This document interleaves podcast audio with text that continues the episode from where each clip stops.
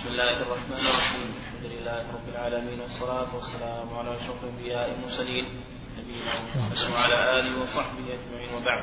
قال الإمام مسلم رحمه الله تعالى وحدثنا أبو بكر بن أبي شيبة. قال حدثنا وكيع عن سفيان. حاء وحدثنا ابن المثنى وابن بشار. قال حدثنا محمد بن جعفر. قال حدثنا شعبة كلاهما عن منصور بهذا الإسناد. وليس في حديث شعبة أسبغ الوضوء وفي حديث عن أبي يحيى الأعرج. حدثنا شيبان بن فروخ وأبو كامل الجحدري جميعا عن أبي عوانة. قال أبو كامل حدثنا أبو عوانة عن أبي بشر عن يوسف بن مالك عن عبد الله بن عمرو رضي الله عنهما قال تخلف عنا النبي صلى الله عليه وسلم في سفر سافرناه فأدركنا فأدرك فأدركنا وقد حضر صلاة العصر. فجعلنا نمسح على أرجلنا فنادى ويل للأعقاب من النار. حدثنا عبد الرحمن بن سلام الجمحي قال حدثنا وهو شدة العذاب والهلاك. شدة العذاب والهلاك الويل. حدثنا عبد الرحمن بن سلام الجمحي قال حدثنا الربيع يعني ابن يعني ابن مسلم. عن محمد وهو ابن زياد عن أبي هريرة رضي الله عنه أن النبي صلى الله عليه وسلم رأى رجلا لم يغسل لم يغسل عقبيه فقال ويل للأعقاب من النار. حدثنا قتيبة وأبو بكر بن أبي شيبة وأبو كريم قالوا حدثنا وكيع عن شعبة عن محمد بن زياد عن أبي هريرة رضي الله عنه أنه رأى قوما يتوضؤون من المطهرة فقال أسبغ الوضوء. فإني سمعت أبا القاسم صلى الله عليه وسلم يقول ويل للعراقيب من النار. حدثنا زهير والعراقيب جمع عرقوب هو مؤخر القدم نعم. حدثني زهير بن حرب قال حدثنا جرير عن سهيل عن أبيه عن أبي هريرة رضي الله عنه قال قال رسول الله صلى الله عليه وسلم ويل الأعقاب من النار. حدثني سلمة بن شبيب قال حدثنا الحسن بن محمد بن أعين قال حدثنا معقل عن أبي الزبير عن جابر قال أخبر معقل. معقل. حدثنا معقل. نعم. قال حدثنا معقل عن أبي الزبير عن جابر قال أخبرني عمر بن الخطاب رضي الله عنه أن رجلا توضأ فترك موضع ظفر على قدم. فأبصره النبي صلى الله عليه وسلم فقال ارجع فأحسن وضوءك فرجع ثم صلى. هذا في دليل على أن من ترك شيئا من الوضوء فإنه لا يصح وضوءه عالما أو جاهلا. حتى ولو كان عالم ولو كان جاهل. إذا ترك شيئا من أعضاء الوضوء ترك بقعة فإنه يعيد الوضوء. ويدل على وجوب الموالاة. لأن النبي صلى الله عليه وسلم قال ارجع فأحسن وضوءك ولم يقل ارجع فأغسل اللمعة. وعلى هذا فإذا ترك لمعة في يده أو في رجله فينظر. إن, إن كان الوقت يعني قريبا ولم يطل الفصل فإنه يغسل اللمعة. إذا كانت اللمعة في يده غسلها ثم مسح رأسه وغسل رجليه ما بعده. وإن كانت اللمعة في رجليه رجله اليمنى غسلها ثم غسل وإن كانت اللمعة في رجله اليسرى غسلها وقتها. أما إذا طال الفصل فإنه يعيد الوضوء. فوات الموالاة. وهذا الحديث يدل على وجوب الموالاة بين أعضاء الوضوء. وأن من ترك شيئا من أعضاء الوضوء لم يغسله فلا يعذر ولا تصح الصلاة ولو كان جاهلا لأن هذا من باب الإيجاد. فرق بين الإيجاد بخلاف النجاسة. لو صلى في ثوب نجاسة جاهلا أو ناسيا صح الصلاة لأن هذا من باب التروك. من باب التروك. أما الوضوء فهو من باب الإيجاد لا بد منه. إذا ترك الوضوء صلى بغير وضوء ولو جاهلا يعيد الوضوء والصلاة ويعيد الصلاة وما بعدها ولا يعذر بجهله فهذا الرجل الذي في قدمه لمعة قال له النبي ارجع فأحسن, فأحسن وضوءك. ولم يقل فاغسل اللمعة. ولو كان الموالاة غير واجبة لقال ارجع فأحسن فاغسل اللمعة. وعلى هذا إذا ينظر إذا كان الوقت قريب ولم يطل الفصل غسل اللمعة وما بعدها. وإن طال الفصل أعاد الوضوء من جديد. نعم. وعلى هذا فتكون فروض الوضوء ستة. غسل الوجه ثم غسل اليدين ثم مسح الرأس ثم مسح الرجلين والترتيب الخامس والموالاة السادسة. نعم. الموالاة ألا يؤخر غسل عضو حتى يشف الذي قبله في الوقت المعتاد. نعم. حدثنا سويد بن سعيد عن مالك. ها؟ إيه ولو كان. إذا إذا غسل صرف اللمعة في اليد ثم مسح رأس لابد من الترتيب. يغسل اللمعة ويعيد ما بعده.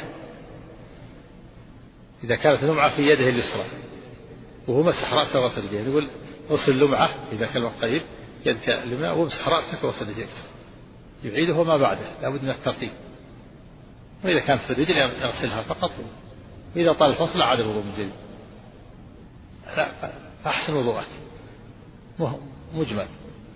أحسن وضوءك بغسل اللمعة إن كان وقت قريب وإن كان وقت بعيد طال الفصل؟ بإعادة الوضوء نعم.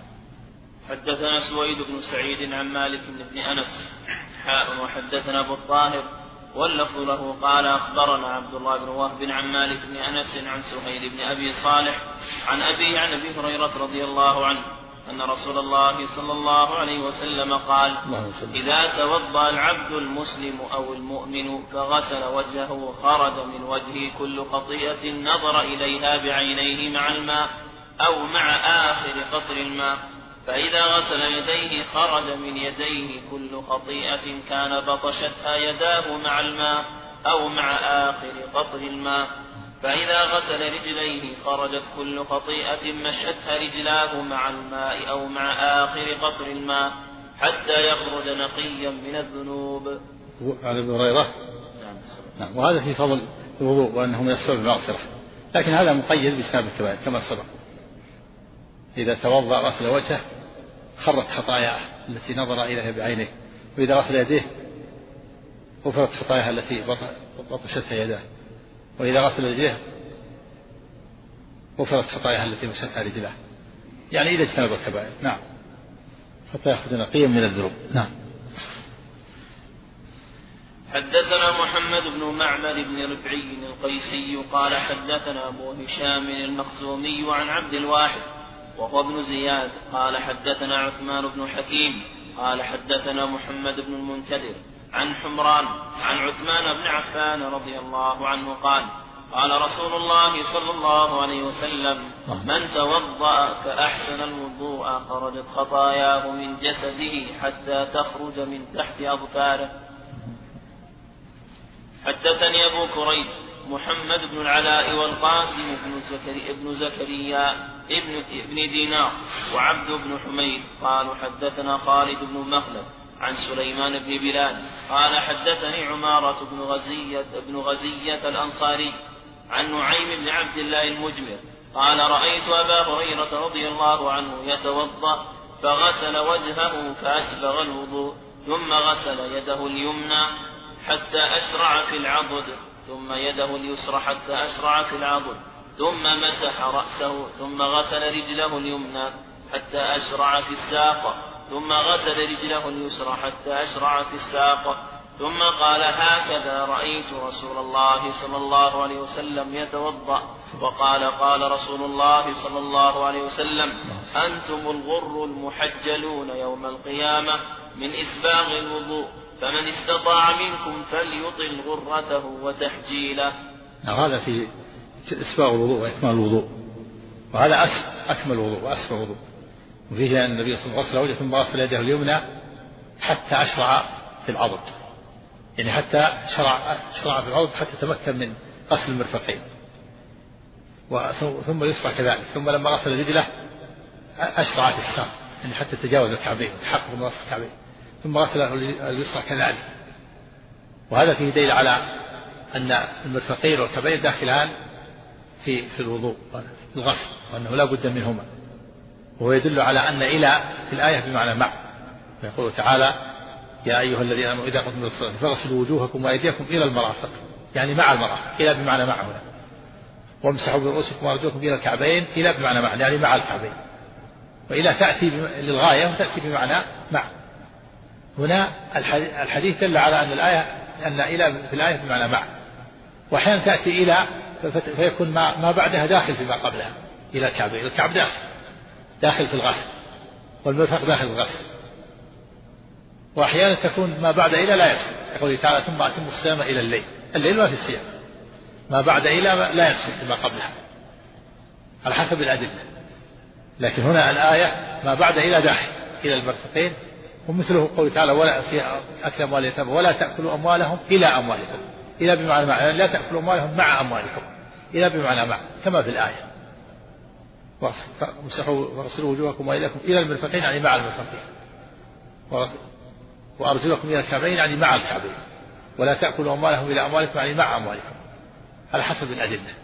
وهذا أكمل وضوء. وهذا هو وهذا هو هو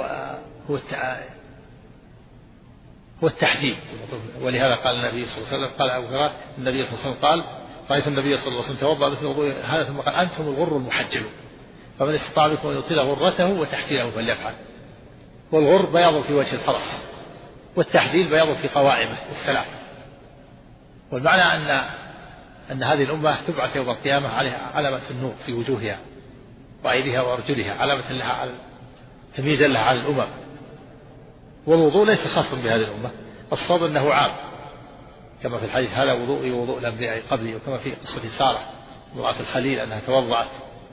لكن خصائص هذه الأمة الغرة الغرة والتحجيل هذا هو الخصائص. كما سيأتي النبي صلى الله عليه وسلم كيف تعرف أمتك؟ قال أليس إذا كان لرجل خيل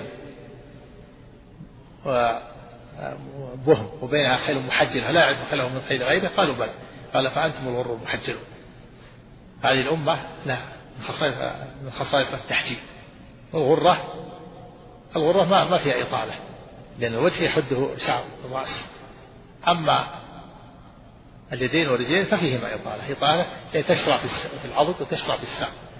أما ما يأتي عن أبي هريرة رضي الله عنه أنه إذا غسل يده بالغ حتى يصل إلى الإبط وإذا غسل يده بالغ حتى يكاد يصل إلى الركبة فهذا اجتهاد منه. رضي الله عنه. لكن السنة هو ما روى في هذا الحديث. أبو هريرة روى أن النبي أشرع في العضد وأشرع في الساق وقال رأيت النبي صلى الله عليه وسلم توضأ نحو هذا وضوء النبي صلى الله عليه وسلم. لكن أبو هريرة بعد ذلك صار يزيد. يتأول الحديث فمن استطاع منكم يطيل غرته تحتها فل فليفعل يعني يريد أن يطيل الغرة حتى يصل البياض إلى إلى الإبط هذا اجتهاد منه رضي الله عنه نعم. هل هذا أحسن أن يكون من كلام أبي هريرة؟ أن يطيل غرته في اللفظ الآخر يطيل غرته. حذف ما ما قبلها لدلالة الكلام عليه. يعني وتحديده لا هذا من كلام النبي صلى الله عليه وسلم. جاء أنه مدرج وجاء أنه من كلام هنا. ظاهره أنه من كلام النبي صلى الله عليه وسلم. نعم. والإطالة معناها هي نشرة العضو ونشرة الساق لا كما اجتهد أبو هذا هو الذي رواه أبو هريرة عن النبي. لكن سيأتي الحديث اللي بعده أن أبا هريرة زاد على هذا. وأنه يكاد يصل إلى الإبط في غسل اليدين ويكاد يصل إلى الركبة في غسل الساقين في غسل الرجلين. نعم. اجتهاد منه رضي الله عنه. نعم. لكن الأولى الاقتصار على فعل النبي صلى الله عليه وسلم. حسب الأدلة على حسب الأدلة. هذا في آية الوضوء داخل لأن النبي صلى الله عليه وسلم بين هذا. أشرع في العرض وأشرع في السر ولا تأكلوا أموالهم إلى أموالكم هذا داخل لأن لا تأكلوا مع أموالكم. وأما أتم الصيام إلى الليل ما هو داخل لأن الليل ما في الصيام على حسب الأدلة. نعم. الأصل أنه غير داخل هذا هو الأصل. نعم. وحدثني هارون بن سعيد الأيلي قال حدثني ابن وهب قال أخبرني عمرو بن الحارث عن سعيد بن أبي هلال عن نعيم بن عبد الله أنه رأى أبا هريرة رضي الله عنه, عنه يتوضأ فغسل وجهه ويديه حتى كاد يبلغ المنكبين ثم غسل رجليه حتى رفع إلى الساقين ثم قال سمعت رسول الله صلى الله عليه وسلم يقول إن أمتي يأتون يوم القيامة غرا محجلين من أثر الوضوء. فمن استطاع منكم أن يطيل غرته فليفعل. يعني وتحجيله غرته حذف التحجيل لدلالة الحلال من قوله تعالى والسرابيل تقيكم الحر يعني والبرد. حذف التحجيل لدلالة الأول عليه وهذا اجتهاد منه. كونه يصل إلى الإبط. اجتهاد منه. والصواب أنه يقتصر على فعل النبي صلى الله عليه وسلم كما كما روى هو في الحديث الأول. أما الزيادة إلى الإبط إلى إلى قريب الساق فهذا اجتهاد منه. نعم.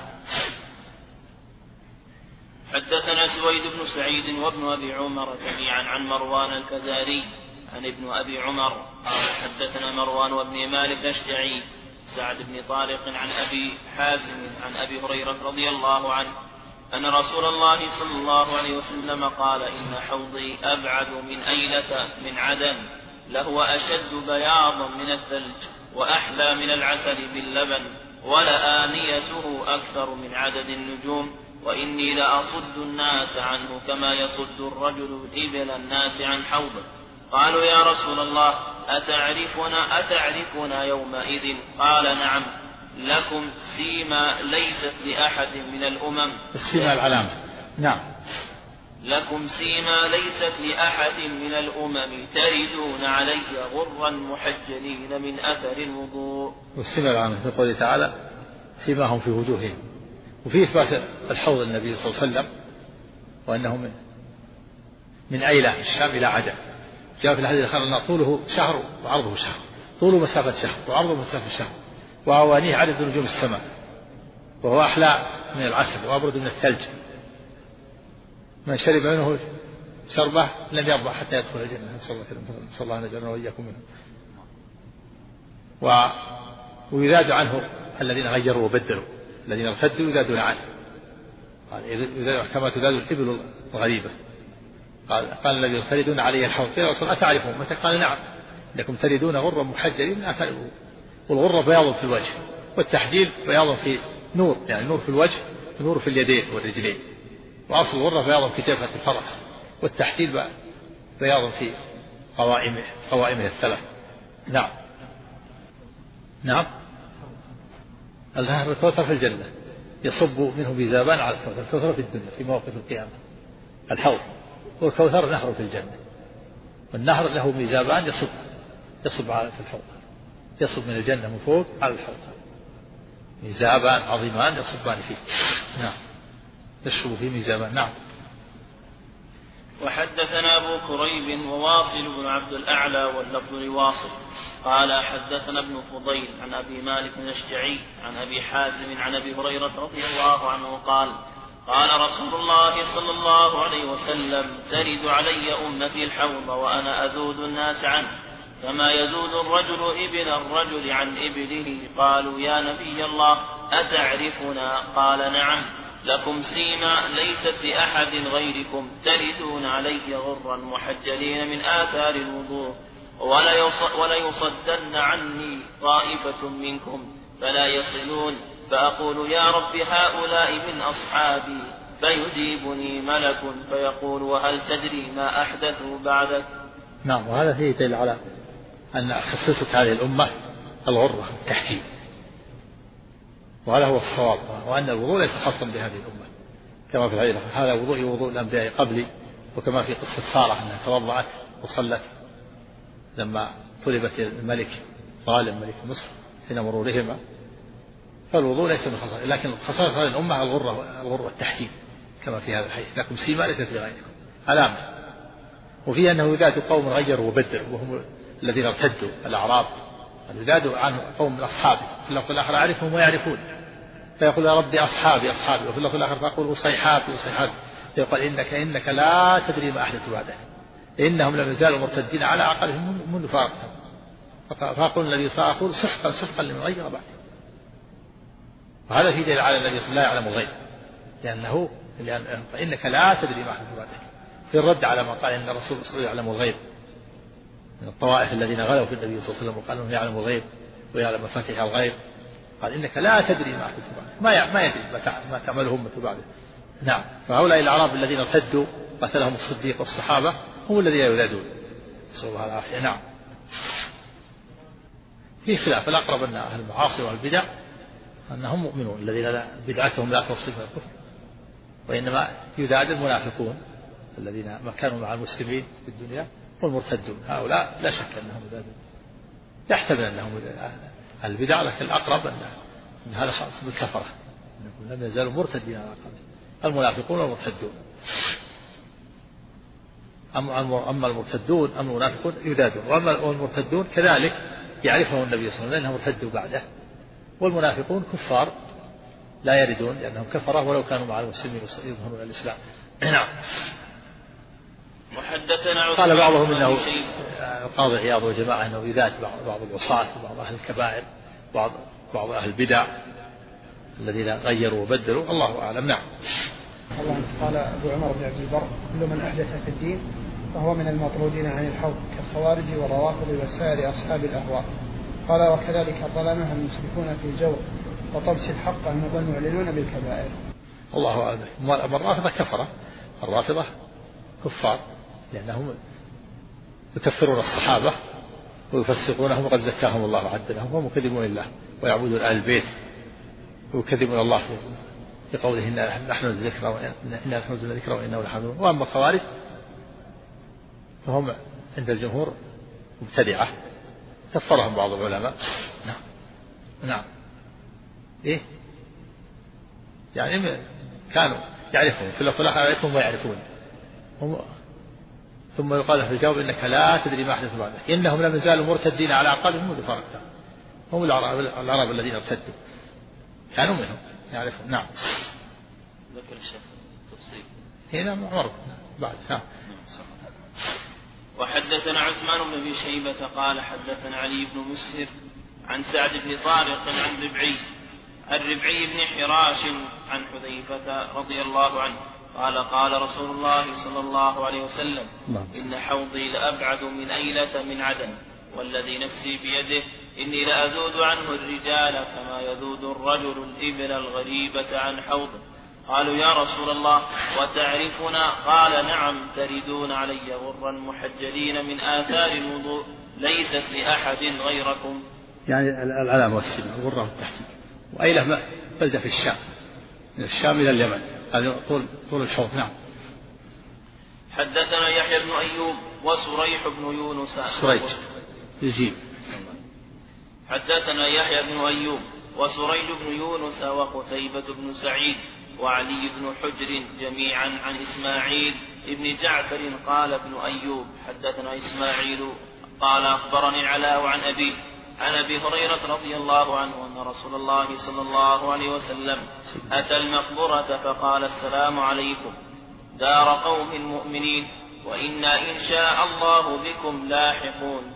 وددت أنا قد رأينا إخواننا. قالوا أولسنا إخوانك يا رسول الله؟ قال أنتم أصحابي وإخواننا الذين لم يأتوا بعد. فقالوا كيف تعرف من لم يأت بعد من أمتك يا رسول الله؟ فقال أرأيت لو أن رجلا له خيل غر محجلة بين ظهرين خيل دهم بهم ألا يعرف خيله؟ قالوا بلى يا رسول الله. قال فإنهم يأتون غرا محجلين من الوضوء وأنا فرطهم على الحوض. ألا ليذادن رجال عن حوضي؟ كما يذاد البعير الضال أناديهم ألا هلم؟ فيقال إنهم قد بدلوا بعدك فأقول سحقا سحقا. يعني بعدا بعدا.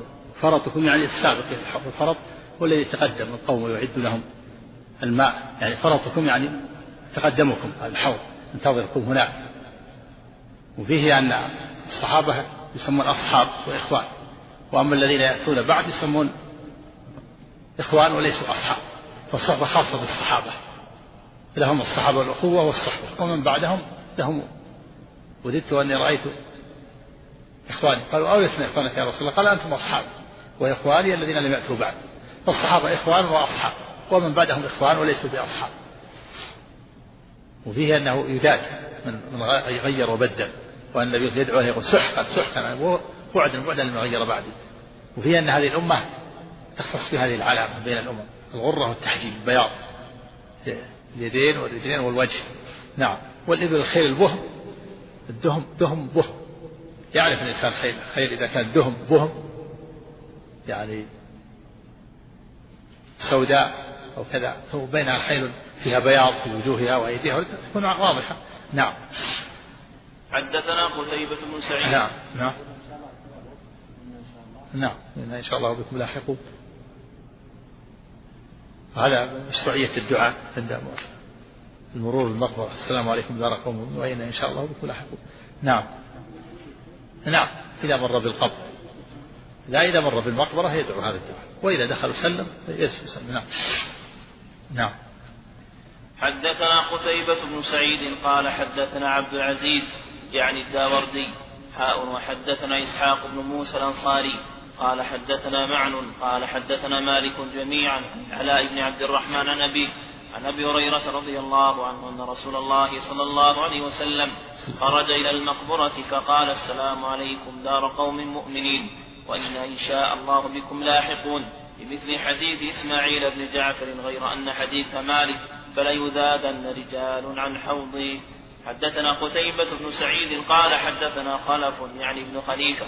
يعني ابن خليفة عن أبي مالك الأشجعي عن أبي حازم قال كنت خلف أبي هريرة رضي الله عنه وهو يتوضأ للصلاة فكان يمد يده حتى تبلغ إبطه فقلت له يا أبا هريرة ما هذا الوضوء؟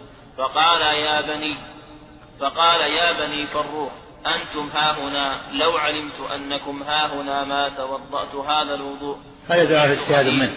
اجتهاد منه رضي الله عنه حتى يكاد يبلغ الإبط. لهذا لما أنكر عليه قال لو علمت أنك ما توضأ هذا الوضوء. اجتهد رضي الله عنه. وإلا السنة يشرع في الساق كما رواه في حديث الساق يشرع في العروض يشرع في الساق ولا يزيد. نعم. نعم. فقال يا بني فروخ أنتم ها هنا؟ لو علمت أنكم ها هنا ما توضأت هذا الوضوء. سمعت خليلي صلى الله عليه وسلم يقول تبلغ الحلية من المؤمن حيث يبلغ الوضوء. والحلية ما يتحلى به. ما يتحلى به أهل الجنة يحلون ويحلون فيها من أساور من ذهب ولؤلؤا. في حلية في أيديهم وأرجلهم. تبلغ الحلية من المؤمن حيث يبلغ الوضوء. فأراد أبو هريرة يزيد يزيد من الوضوء حتى تزيد الحلية تحلية في الجنة. تبلغ الحلية من المؤمن حيث يبلغ الوضوء. فمن استطاع منكم أن يطيل غرته وتحجيله فليفعل. يحلى في يديه ورجليه. أهل الجنة يحلون. أهل الجنة جرد مرد مكحلون ليس لهم لحى طولهم كل واحد ستون ذراعا. جاء في حديث في سبعة أذرع فيه ضعف ويتحلون أساور من الذهب والفضة. يحلون جمال. تختلف الحال عن الدنيا. الرجل الخشوع التي في الرجل يكون فيها جمال ليونة ونعومة في الجنة وأساور من الذهب. نعم. تبلغ الحلية يعني التحلية. ما يتحلى به الإنسان قال الحلية تبلغ الحلية من المؤمن يبلغ نعم. إيش بعد عندك؟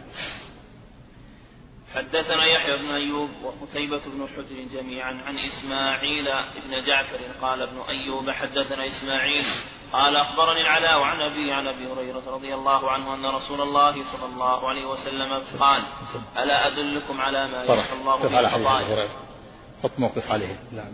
الأسبوع هذا آخر الدروس إن شاء الله. تتوقف الدروس إن شاء الله. آخر الدروس يوم يوم الثلاثاء. يوم الاثنين في درس إن شاء الله فيه. ويوم الثلاثاء في درس. وآخر التوقف الدروس إن شاء الله أربعة أشهر. تستأنف يوم 24 خمسة إن شاء الله ما بدأت الدراسة وإن كانت هذه المدة طويلة الحقيقة لكن كان العلماء مشايخنا الدروس مستمرة في اليوم مرات. ونحن الآن تتوقف أشهر. لكن الأحوال تختلف. لكن عاد يعني يجبر هذا أنه فيه في دورات الآن يستفاد منها بعد بعد الاختبارات. هي الدورة التي ستقام في مسجد الإسلام تيمية إن شاء الله. سأشارك إن شاء الله. سأشارك فيها إن شاء الله في شرح مثل الطحاوية. يكون بعد العشاء إن شاء الله. سيكون إن شاء الله شرح متوسط أو أقل من المتوسط. لأن متن الطحاوية متن عظيم. استعرض فيه جميع مع موضوعات العقيدة. وتلقاه العلماء بالقبول. وفيها بحوث عظيمة. وفيها أيضا تعليقات على شرح الطحاوية. على صاحب المتن. ملحوظات عليه يكون فيها التنبيه عليه إن شاء الله. وسيكون إن شاء الله تبدأ الدورة يوم 28 صفر إلى 18 يكون درس إن شاء الله بعد العشاء. نعم نعم. وش؟ لكن على حسب النصوص. أقول حسب النصوص. الإنسان مثل ما جاء في الحديث أن النبي صلى الله عليه وسلم توضأ حتى أشفع بالعرض ووصل إلى الإبط لكن هذا اجتهاد من الصحابي رضي الله عنه. نعم.